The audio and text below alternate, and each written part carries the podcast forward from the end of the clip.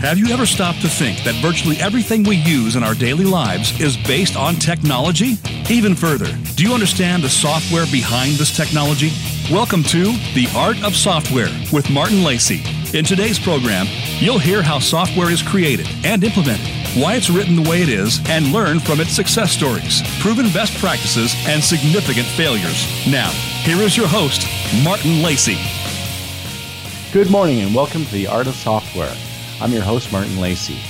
Uh, during today's show, we're going to explore how an idea gets transformed into a working software application with Paul Twigg, Vice President of Technology at Sierra Systems. They're a top tier IT service and management consulting firm. Uh, we're going to look at the different types of software applications and processes used by professionals to build, test, deliver these applications to their customers, the end users. We'll explore the processes used and methodologies employed, look at the various steps and phases of the software craft, and get a glimpse at the vision, the teams, and the teamwork necessary to pull off a great product. So, if without further ado, I'd like to introduce Paul Twigg. How are you today? Hey, Martin, doing well, thank you. Welcome to today's show. Um, now, you've been with Sierra for quite a few years, and obviously uh, in the software development world for well over 20. Uh, can you give us a little bit of uh, background about your, uh, uh, cover a little bit of your background and exposure to software development? Yeah, absolutely. Thank, thanks for the introduction. Uh, you know, I've been involved now in software development for over 25 years, and uh, I don't believe any two projects that I've worked on have ever been the same. Uh, funny to say that, right? Uh, yes. Yeah, it, it's an exciting topic. I think we're we're discussing just because of that one single uh, variable. Uh, there, you know, technologies, methodologies, uh, application of software development. It's constantly changed over these 20 years. Uh, but really, that one variable that hasn't changed is that requirement for our architects and designers to understand what an end user actually wants when in many situations they don't even either know themselves or have the inability to disseminate that kind of uh, information so I actually started developing software 25 years ago. Uh, technologies like COBOL on a VAX system uh, right. while I was in Europe. It kind of predates myself a, a little bit. Make, makes well, they're still using COBOL out there. I mean, it's still available. you know that that was back in the days you could you, you could actually uh, compile your application and uh, make it take up all the memory on the whole system and uh, crash everybody else's uh, application. Take a thousand line of code thousand lines of code to put hello world there in the uh, center of the screen but heck, it seemed to work right? Yeah um, but you know ultimately back back then it seemed like if your information needed to be computerized, right? You you adopted your business to what the computer system uh, could do, and that's really when I started in the in the software industry. You know, we were dictating out to the business. This is how things must uh, go, and really, you know, if you face it, uh, there really wasn't until 1990s where business analysis uh, was seen as a necessity, uh, mainly due to all the cost overruns in software development projects. Now, uh, you know, we're, we're talking about DevOps, we're talking about agile. We're talking about how do we get away from uh, uh, waterfall processes. Uh, and you know, one of, it's one of the beauties of working at Sierra Systems because we see that kind of variety across a whole subset of clients uh, there. You know, ranging from just tens of people to to uh, thousands of people. Uh, but uh, you know, really, our goal has to be building software that's uh, satisfying to our end users. Uh, you know, no matter whether we're the architect, the developer, the tester, the business analyst, the PM, uh, or whether we've got another role on the project, right? Let's make sure we develop software that's going to be used or really happily used every day. Yeah, you, you, you, mentioned the waterfall processes, and now we're getting into DevOps and Agile. Um, can you explain just uh, briefly what the difference is between that and why why there was a, a switch, or what, what necessitated that that shift from um, what is what was traditionally viewed as the the waterfall? Yeah, sure. Let, let, let me share just a, a quick story. I, I, got way too many stories uh, here, but uh, yeah, about, about a decade ago, I was on a tour of Eastern Canada with the CIO of a uh, fairly well-known organization, and uh, on one of our flights, we we always tried to sit together, and it became a planning session for us on uh, on these planes. Uh, but on one of them, we got separated. I uh, got put in different rows, and uh, when we got off the plane, uh, the CIO handed me a napkin. Now you know how small those napkins are uh, on a plane, right? They're pretty pretty small, and uh, on it during the flight, and it was only a 45 minute flight. It actually drawn out the requirements for a new application we've been talking about, and uh, I think I still got the napkin somewhere buried away in all my uh, all my documents uh, somewhere. But he, you know, he, he got off that plane and he said, "Go develop this piece of software," and uh, completely expected us to go and uh, to go and build the uh, classic software development, right? Right.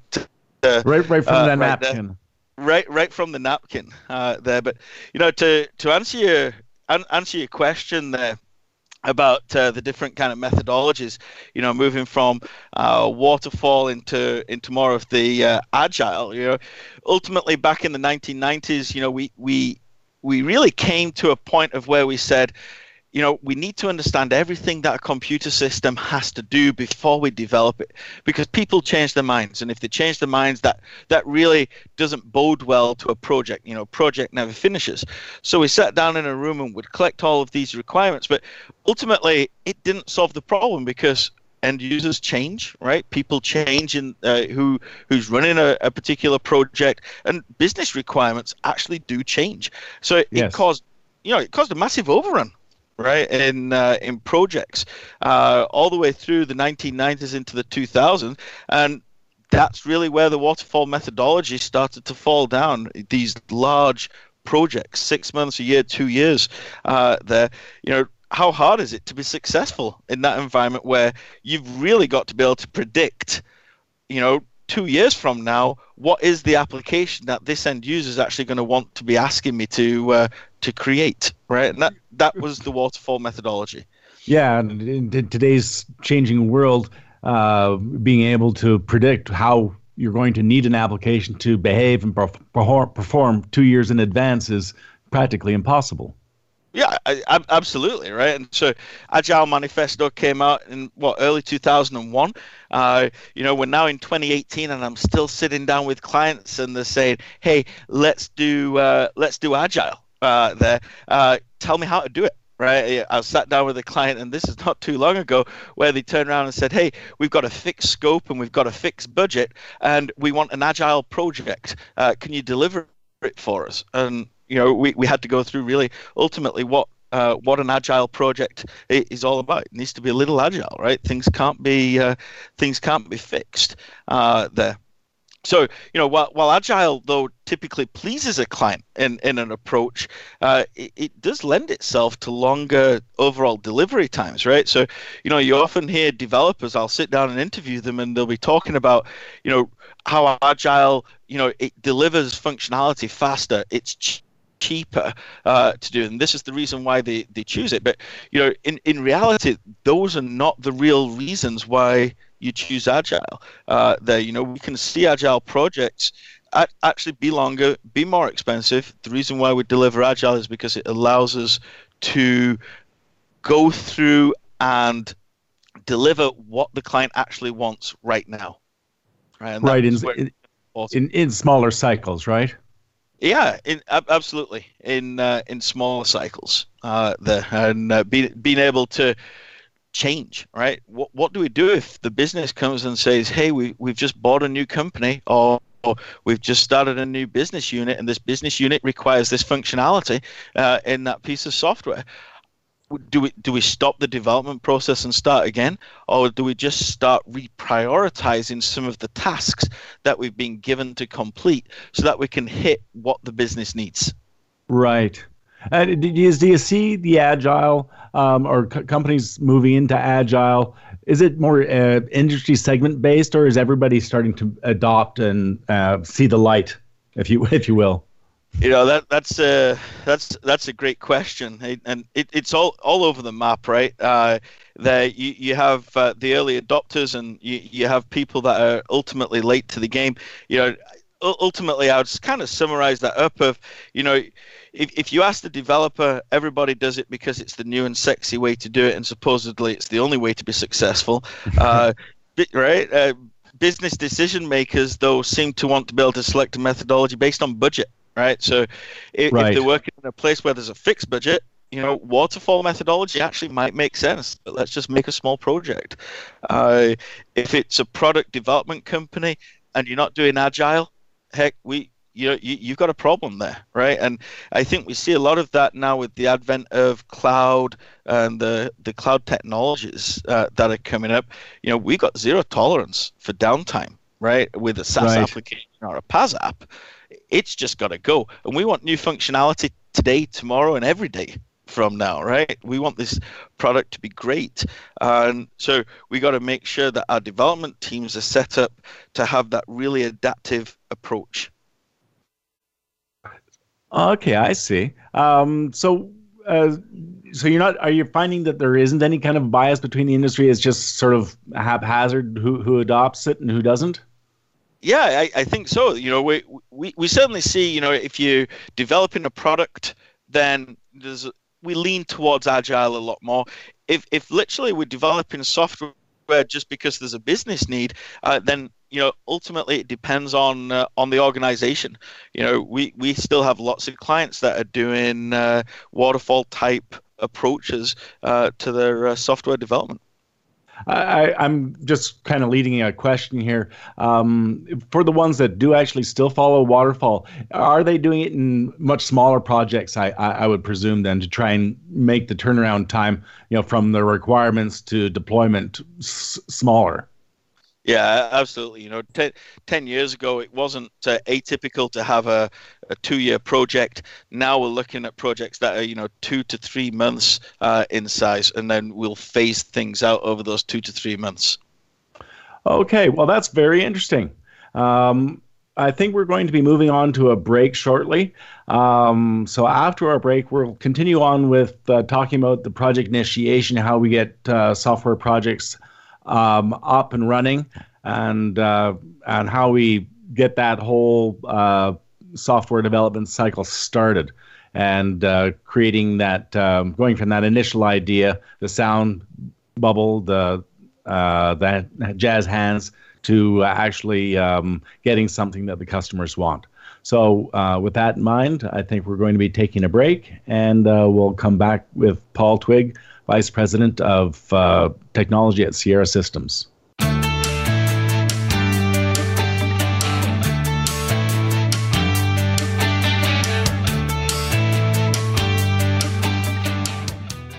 Become our friend on Facebook. Post your thoughts about our shows and network on our timeline. Visit facebook.com forward slash voice America. Private equity firms have over $1 trillion to invest. They are the biggest funding source for growing companies. Why do they reject 98% of deals? How do you get the right deal for your company? Join Kevin Fechtmeyer and his partners on the Deal Team 6 to uncover the next winning deal and avoid the financial landmines. Deal Junkie, Cracking the Private Equity Code, is broadcast live every Wednesday at 10 a.m. Pacific Time and 1 p.m. Eastern Time on the Voice America Business Channel. How is your business running? It should be running smoothly with nary a hiccup, like a finely tuned machine.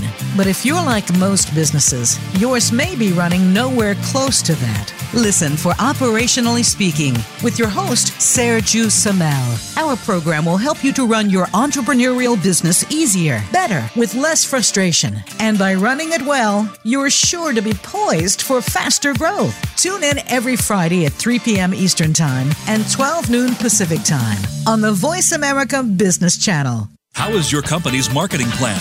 Could it use a little help? For most businesses, the answer is yes. Tune in each week to Marketing That Won't Break the Bank. Host Janet Kunst and her guests will show you how and where to bring your marketing to the next level. Each show will feature action strategies that you can implement right away and see results. We'll make this easy for you. Start by tuning in every Wednesday at 12 noon Pacific Time, 3 p.m. Eastern Time on the Voice America Business Channel the business community's first choice in Internet Talk Radio. Voice America Business Network.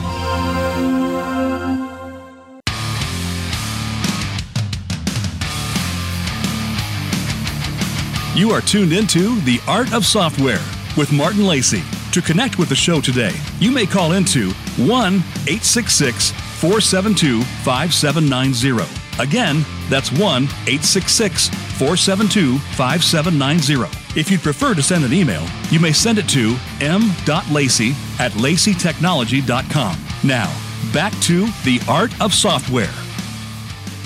Welcome back to the Art of Software with Martin Lacey. My special guest, Paul Twigg from uh, Sierra Systems, Vice President of Technology. Uh, we're going to continue on our conversation today with uh, the project initiation, how a software project gets started. Um, so, with that, Paul, um, you know, we all uh, get approached with projects, project ideas. Someone has uh, a concept of of an of a project they think they'd like to see it done. Um, a lot of you know hand waving occurs and uh, you know jazz hands, and um, people uh, do a lot of talking. But how do you take it from that um, from that initial concept, that jazz hand talking, and uh, bring it down to something that um, the customer actually wants? And how do you start that that description process? Yeah, yeah, it's a great, great question. You know, shake that magic wand and just make the software appear. I think. Is, uh, yeah, it seems to me the requirement right? is just make it happen. just, just make it happen. When do you need it? Yesterday. Uh, but you know, all, all, kidding aside, you know, as a consulting company, our, our, clients have usually determined what the problem is, right? Otherwise, they wouldn't be approaching us. Uh, there, and they've often envisioned a solution. Now, keep keep that in mind, right? Our clients have envisioned a solution. That that that's a little scary to a software developer.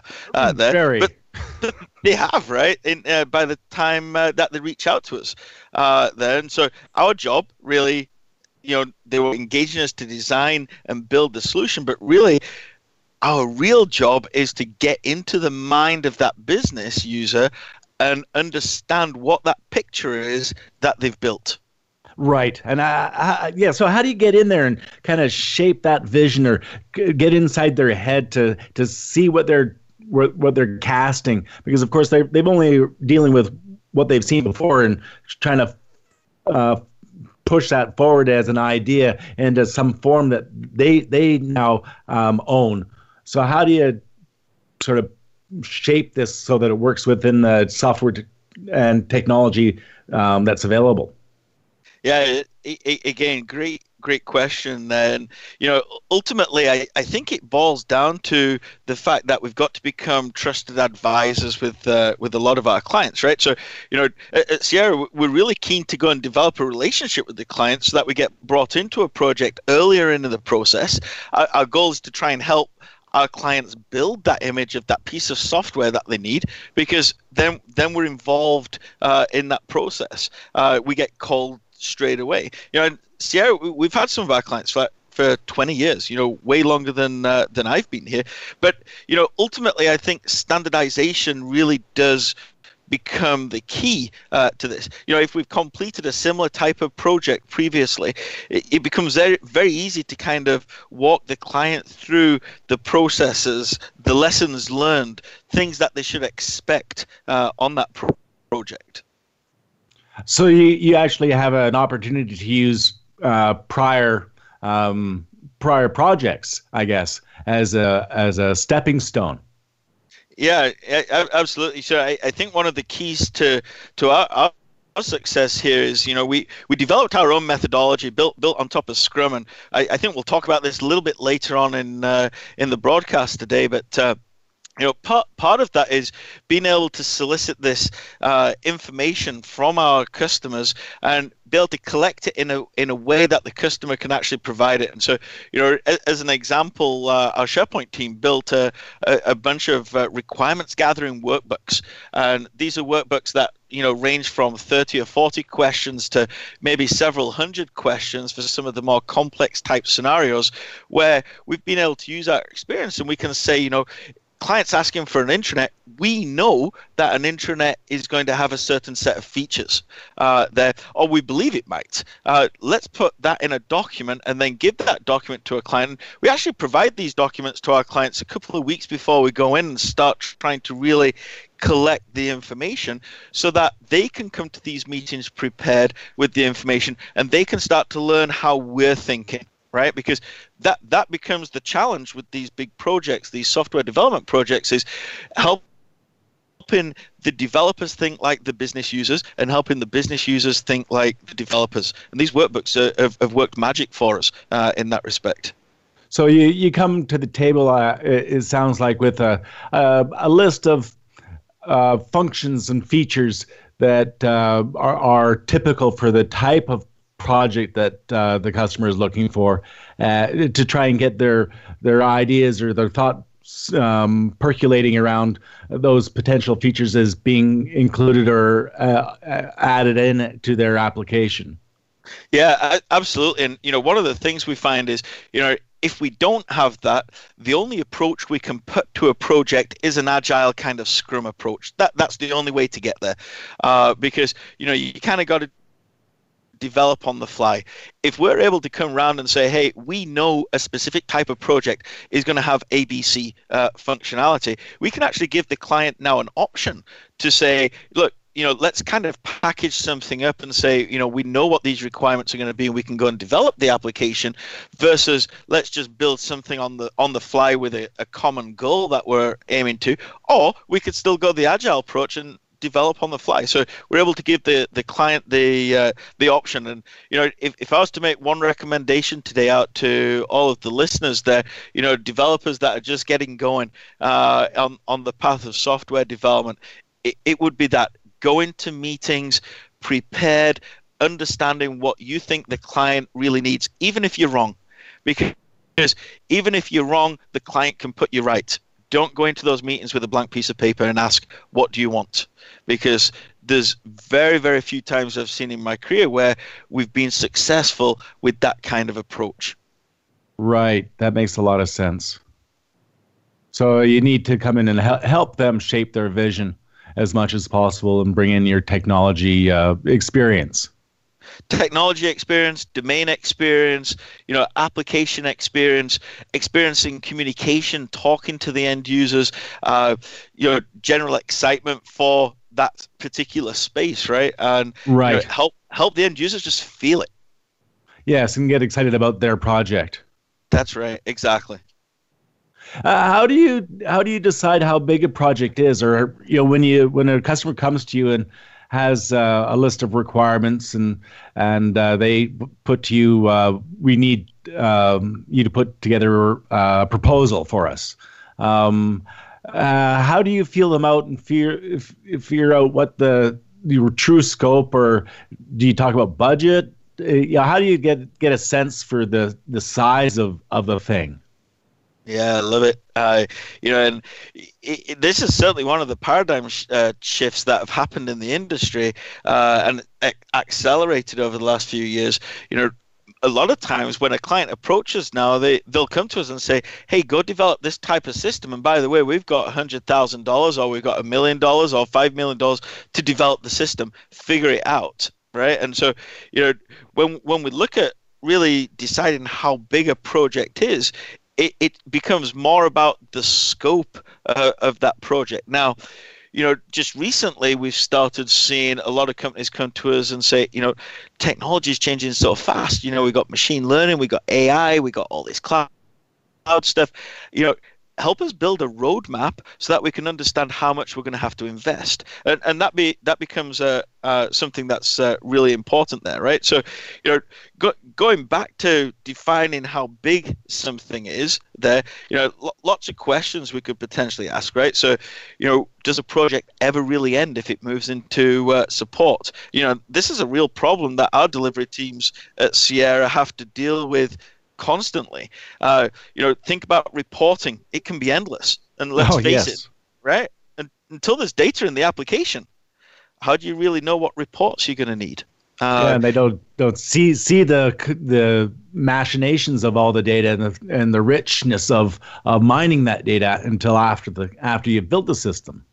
Yeah, exactly. You, testing is another one. When when when is a uh, an application tested enough to say it's not going to cause a problem in in production right? That that can be endless. So you know one of the things we focus on is what really is going to define success. You know how much learning does the project team have to do to understand what the problem is that's been solved right? So lots of questions.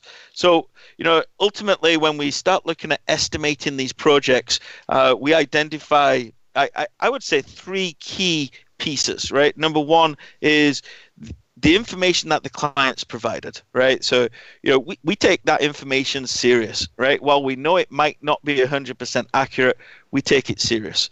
Uh, number two, the information we understand about the client and about that client ask. Again, going back to our domain knowledge. And then the, the third thing is the understanding really of one of our architects or a group of our architects on the technology, the application, and how to implement it. Right. Um, following on with that, how do you how do you keep the customer involved, or how, how do you you know when you're scoping out this this project, you've got your own resources, and of course you, you know you're going to have to be pulling in. Uh, requirements and things will change throughout the life cycle of the project. How do you get your customer uh, to acknowledge or to participate um, and to what level do they need to be cognizant of their participation? Like how much, you know, how, how do you coach them along to be an active participant? Yeah, absolutely. And so right right from the beginning, uh, we need to make sure that they're actively engaged, right? So you know, we, we find that uh, uh, proposals or responses that have uh, pictures in it, screenshots as an example of what we might produce, that starts to engage the passion of the end user. And uh, you know, typically then we use assumptions, right? So this combination of uh, pretty pictures, screenshots, and assumptions will typically get our end users uh, engaged in that process because they can see what they uh, what they're actually going to get. Right. So building into that that visual, I guess, uh, built helps to create that that passion. Uh, absolutely. Yeah. Okay. That that's awesome. Thank you very much. Uh, I think we're going to be going into our um, our second break here. Um, so with that in mind, uh, please stay with us. We'll be back shortly and we'll start talking about development methodologies. Um, as we've kind of alluded to so far, uh, we'll get into Agile and how Scrum uh, plays a part in Agile and uh, those processes, methodologies, and uh, techniques used by software teams to build the applications. So, uh, with that in mind, we're going to take a quick break and we'll be back shortly.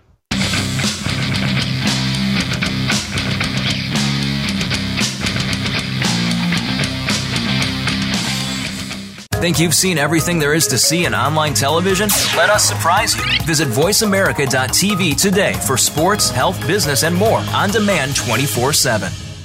How is your work life balance? In most businesses, no matter where you are positioned, there is always room for improvement. If you're an executive, learn insight about your business. Are you an employee? Learn how to better work with your team. Even if you're not in business, you can learn where your strengths and weaknesses can be played to their best potential.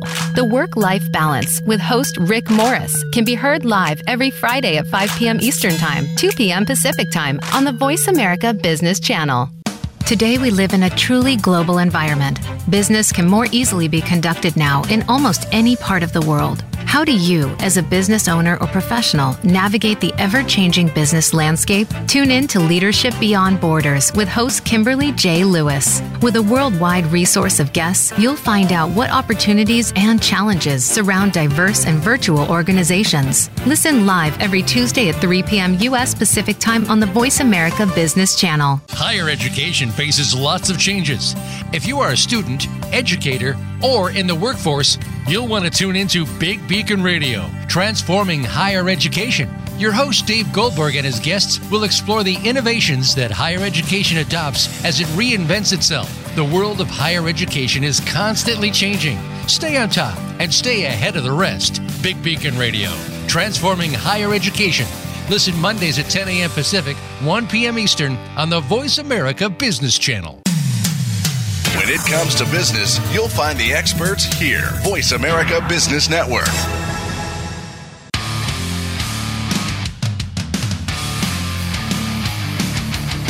You are tuned into The Art of Software with Martin Lacey. To connect with the show today, you may call into 1 866 472 5790. Again, that's 1 866 472 5790. If you'd prefer to send an email, you may send it to m.lacey at laceytechnology.com. Now, back to the art of software.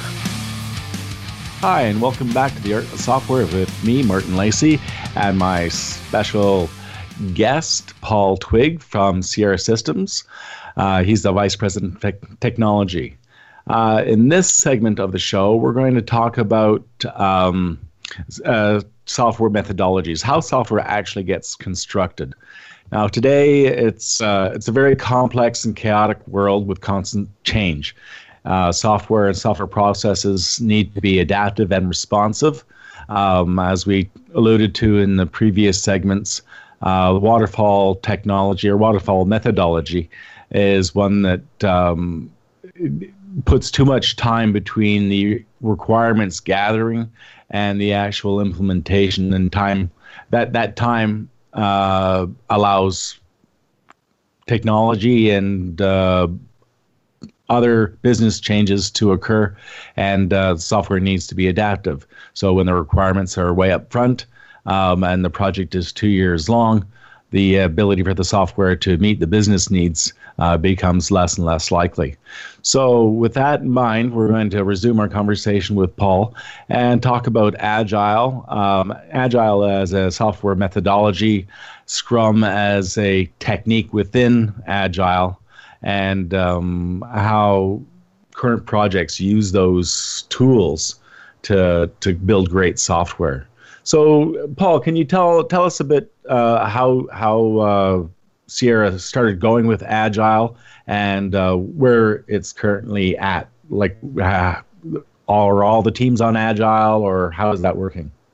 Yeah, so I mean, at Sierra, ultimately we respond to our clients' needs, right? So if a client comes back and says, "Hey, I want a waterfall uh, project," we have a waterfall. Uh, we d- deliver a waterfall project. If they want an agile project, right. we'll deliver an agile project. Uh, what what we did do at Sierra though, and, and I think this becomes really important when we start talking about methodologies. Uh, some something that Microsoft did did years ago too. Uh, there, so we, we actually developed our own methodology. All right, we we call it the swim, uh, you know, the Sierra way uh, for methodology. It actually incorporates agile and it incorporates Scrum. So we, we don't want to redevelop the stuff that we know has been proven to be successful. Right. We, yeah, we, we want to make it adaptive though, right? Uh, anything that becomes too fixed, you know, and you get these purists when you start talking about methodologies saying the only way to do it is this. These are the only roles that you can have on a project. Well, you know, it's not true right? Yeah, absolutely. You've got to be able to adapt to what a client wants. Yeah, I mean, to reflect on that, uh, uh, for projects I've been involved in um, in the past 15 years or so, uh, I've even used different terminology. I've called it protocycling, um, just so that it throws people off the game a little bit, so it's not labeled as okay. Well, this is agile, this is Scrum, this is what you're doing. You know, it's it's a proto, it's an iterative development process designed to continuously improve and gather more and more input, more and more requirements until you actually have a, a finished product that the customer wants. Yeah, absolutely. So you, you take that Sierra the Sierra Swim methodology, and without getting into it in too much detail, uh, there, you know, we, we look at having, you know, short sprints that are designed to accommodate change, you know, uh, that elicit regular client feedback. Uh, we've got a standardized, but it's an adaptable project structure uh, that looks at different phases, disciplines, milestones, gets into how we actually store the documents of a particular project. We look at you know dashboards the kind of things that need to be able to report back on uh, project progress. And then you know ultimately it tries to enable the collaboration between the deliberate between the delivery teams to establish these different priorities. And you know may, you know, maybe Sierra is a little unique in this uh, aspect that, you know, a client might come to us and ask us for an application, and we'll engage our dynamics team, we'll engage our uh, business uh, intelligence team, our data and AI team, our SharePoint team. We'll engage multiple teams that have slightly different approaches to go and solve a problem. And our job at the beginning of that project is to really bring those teams together, common understanding, to make it make it work. You know, as an example, uh, Microsoft uh, then they, they started this process, uh, you know, uh, over a decade ago uh, now. Um, they go through and release software through early release cycles al- almost 18 months before a product is actually released into production. Visual Studio, great example. We see Visual Studio 18 months before it actually gets released. By the time it gets released, uh, the per- personally, I'm, I'm so familiar with the product that you know I just think it's actually already released. Right? It's yes. You know, I'm not expecting change. Yeah, or, or just the things that were annoying will now now start to work properly. Exactly. yeah, exactly. Um, so when within the this the agile process, we've got uh, something we call sprints. Can you maybe uh, go in and describe what a sprint is? Yeah, no, for for sure. Maybe just before we get to sprints, let let's talk about the agile team. Uh, oh, absolutely. The, is that okay? Yeah, yeah, yeah. Let's let's put it together from the from the resourcing side first. Yeah, because you know ultimately your your team for an agile project, and this is where you know you're really going to hit an agile project.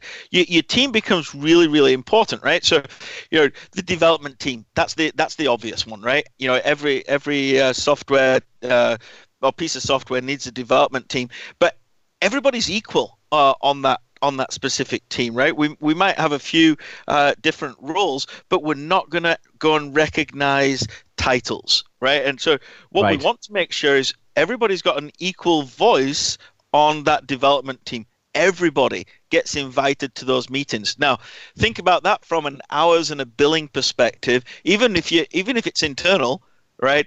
That now starts to take up time right? And so this is where agile projects could potentially take a little bit longer. The Scrum Master, right? I mean, the you know, I think again, this is one one of the uh, obvious ones there. Scrum Master, you know, the person that's really enforcing the rules of uh, of agile and saying, hey, we're on track or or, or we're not on track from a methodology uh, perspective uh, there. But the one that we find is often missed, right? And I think is you know, beyond, you know, obviously the developers, the most important role on an agile Scrum project, that's the product owner, right? The, right. The, yeah, right. The person Absolutely. that owns this piece of work. Now, let, let, let, let me ask you a question there, Martin. You know, and you know, the question we we ask out there: How many product owners should we have on an agile project? Well, for me, I I would like one. You know, I wish everybody had that answer, right? it, it, would make life so much easier for us. And we walk into projects where the product owner is a committee, and it's a committee of people that disagree. And yeah, all of yeah exactly. It's like having months. a schizophrenic. Yeah, yeah, and how how can you deliver an agile project when it takes three months to create a simple uh, decision? Yes.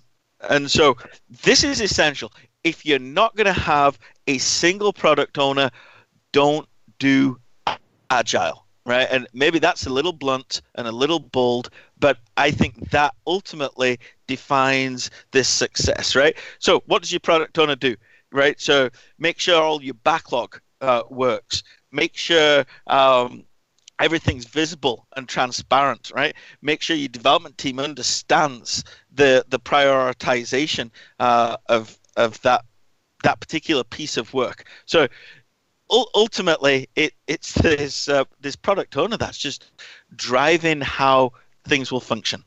So uh, you know, that's what the team is. Yeah, that that's that sounds so true. Um, and of course, the product owner being the the the the visionary, the the the the person on the customer side that you know demonstrates the need uh, or they can speak speak to the speak to the need and champion the product all the way along. Yeah, uh, you know, and you, you, talk about the development team there as well, and uh, you know, I, I've I've been a developer for for a lot of years, and uh, you know, my my ego's driven me. And I, I'm not shy to uh, suggest that, uh, you know, and I have an opinion and you you find this in a, in a lot of development teams and that's why when you look at the size of a development team on a on a scrum project you know uh, no no less than three otherwise you really don't have an opinion uh, there. But, you know, yeah, yeah, it's hard to have it. Uh, yeah, uh, an opinion, right? If there's no yeah. one to argue with. Yeah, and, yeah, exactly. You just do what you want. exactly. Uh, you know, and you know, on the flip side of that, you know, ten becomes a really good number, right? When, when you start getting teams of 25 and 50 uh, to be able to manage, you spend so much time in the in the HR aspect of managing that team uh, that it really becomes very very difficult to go and implement agile and you know personally what i would do at that point is you know let, let's take the the goals of the project let's take that backlog let's try and phase that backlog out into multiple different backlogs and let, let's create multiple scrum teams right and, right. and just hit hit the road like that instead of having one big scrum team now how do you convince your customer that they need to be a, a real part of the team. Well, you, you, you give, give them give them a voice uh, at the uh, at the table, right? Are, are, they actually the product owner? Uh, so you know, one of the things that uh, we really enjoy doing is, you know, we uh, put all of our uh, product backlog in, in VisualStudio.com, use v, VSTS, and we actually give our clients access to their instance of that. That our clients can see the backlog that we're developing to. They can see the problems that the developers are putting in there, and ultimately they can become a part of the, the daily or the uh, the weekly or the sprint meetings uh, that might uh, might occur. That's a great idea. Yeah, get keep them involved. See what's what's you know way down the pipe and what's in the uh, the daily daily uh, activity log. Uh, absolutely. You know, and just, I mean, just talking about that daily meeting uh, quickly here, right? That daily scrum, 15 minutes, and you, you've just got to control it, right? Don't go beyond that 15 minutes. And what are you looking at? You're looking at what did I do yesterday? Uh, what am I going to do today? And is there anything stopping me from going forward? Right. Right. And we need to encourage our developers to really open up and share that opinion. Yeah, I, I, think that that's really key is being able to be open and honest amongst your team and amongst your customer, uh, what the true uh, issues of the day are, and uh, get some true collaboration going on uh, moving forward and making it the best best thing for the next day.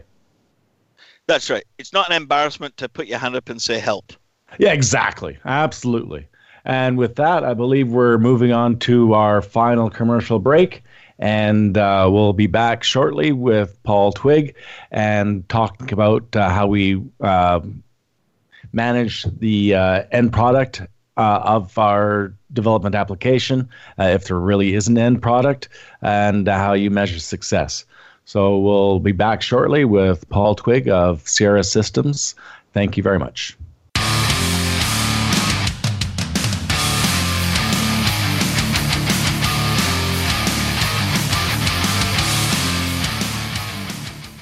Follow us on Twitter at VoiceAmericaTRN. Get the lowdown on guests, new shows, and your favorites. That's VoiceAmericaTRN. It's time to take charge of your own career path. But how do you get started? First, tune in to The Career Confidant with Marie Zimenoff. Each show will feature national business leaders, tips and insight from Marie and her guests, career management tools, and a weekly career smart tip.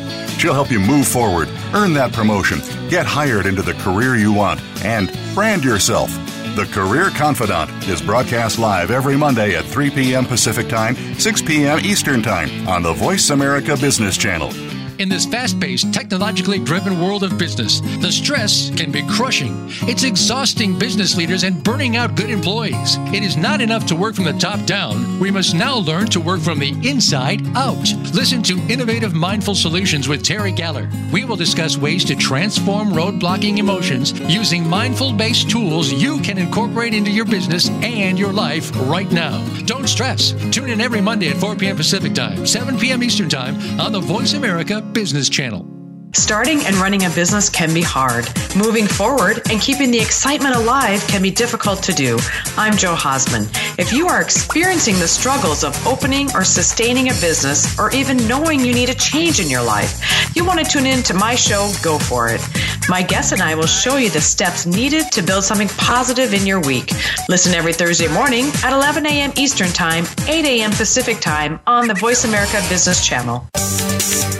From the boardroom to you, Voice America Business Network.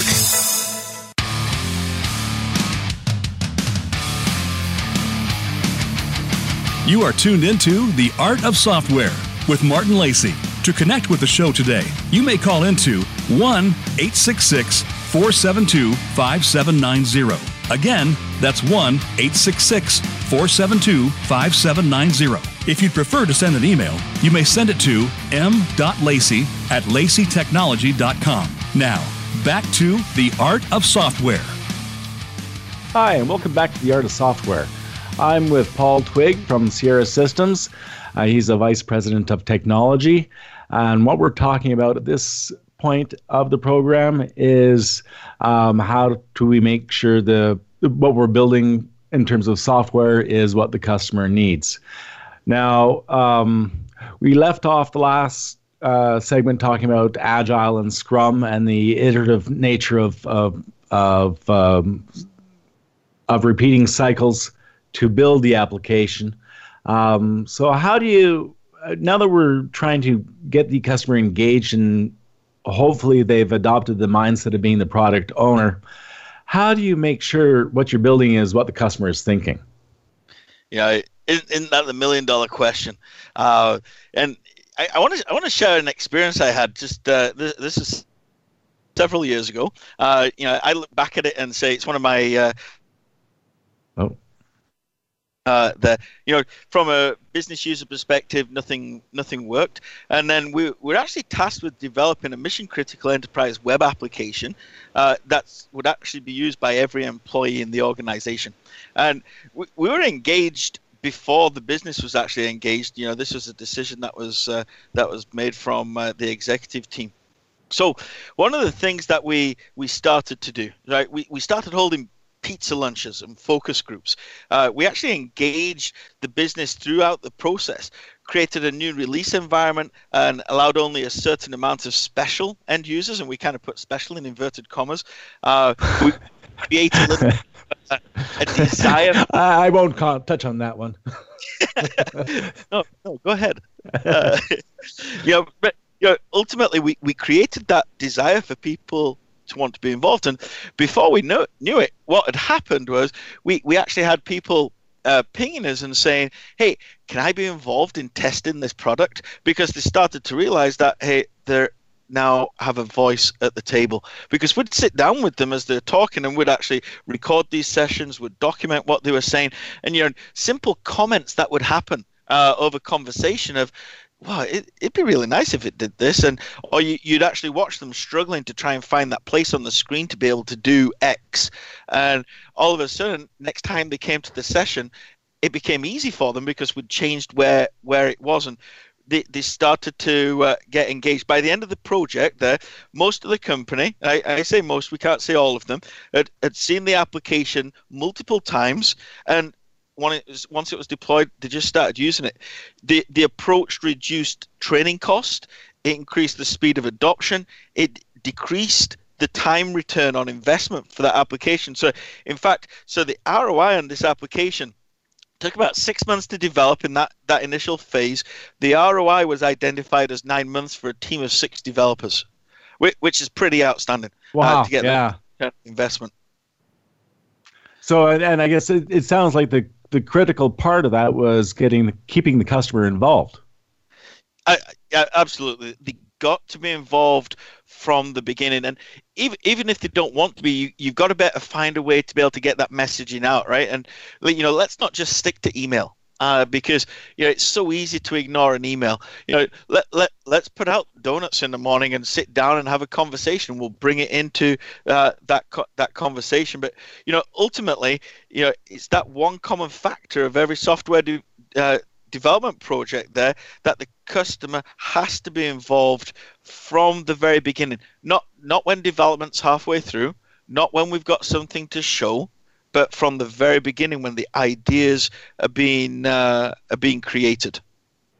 Yes, and you know, I, I think that speaks for speaks volumes um, as you able to pick up on side conversations and things that the customer uh, you know uh, gives you eye contact about uh, things that they don't really say explicitly, but they have an impact on how the application can be built. And it's you know having that that repertoire with your customer so that you can see what they're trying to say and not being able to say it. Yeah, you know, we we we like to bring our clients into rooms, right? We, we like you said, you know, we, we want to see their reaction to stuff.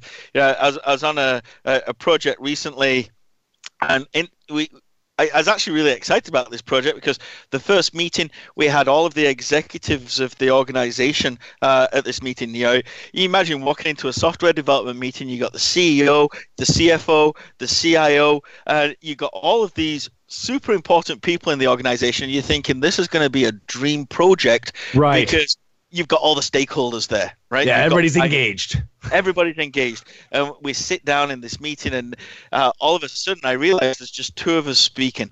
It's me and the CEO, and they nobody would dare speak in that room right? Because right. nobody wanted to say anything that the CEO didn't want to uh, didn't want to hear. So, you know, we we've learned lots of lessons through the years of you know make sure when we're doing these workshops or we're having these conversations uh, that we don't always invite the same people to them. We get different groups. You know, we put different groups against uh, against each other, and you know, to to be honest, you know, if we can do things like prototyping, if we can do things like making sure we've got screenshots that are, could be even mocked up in just PowerPoint, right? Or right. you know, in a in a working prototype, we can really engage that user. What a user is not engaged with is a Word document that's full of words. right? sit down here, go read this. Sit down and go read it. How can they imagine what's going on in your mind when they're sitting down and reading a document? They, they right. can't right? They have this picture and they would use a set of different words for that picture. So your job is to put it into a picture, prototype it, build like like I said, you know, build a mock-up in PowerPoint and have them say, "No, I don't like that." Because now you can correct it at a point in the project where it really does not have uh, an impact. You know, and you, you you look at that and we say, how can we go through and measure success uh, with all of this? Well, you know, in in it, if I put my developer hat on, right, success is everything that I develop because I'm just successful. Right? if I put my architect hat on, success is everything that I design, right? Because yes. heck, I'm the architect. If I'm the PM, success is every project that I've delivered within scope, time, and budget, right? In in a business, though success is an application that really empowers me to greater things. And that that that's what becomes important when we look at application development. What's really going to define that success? Ultimately for a consulting company like sierra systems you know our biggest asset are our employees but it's our clients that pay us. If we can empower our uh, clients to become better at their jobs on a daily basis because they're using the software that we've built, then we know we've been successful. Excellent. So, so the true measure of your success is your customers' um, adoption of the product and making a difference to their to their business. Yeah, absolutely. I mean, don't get me wrong. You know, we, we put check marks next to scope. We put check marks next to schedule and time effort. We put check marks next to budget, and we watch those from the beginning to the end of the project. Right. right. But ultimately, it's that empowerment of a client that is going to define that success and make them want to come back and say, "Hey, Sierra, come and develop version two, version three, version four, and so on." Very good. And I'm sure you've got lots of repeat customers to that effect. We, we, we do, and we're, we're, we're happy. We're happy to have them. We, we enjoy that aspect of our business. Fantastic. Well, it's been awesome talking to you, Paul. Um, I think that's all we have for today. Um, I'm looking forward to speaking with you and your colleagues in the future. Um, thanks again for talking with us and uh, have an awesome day. Martin, thank you. Appreciate it. Take care, Paul. Bye bye.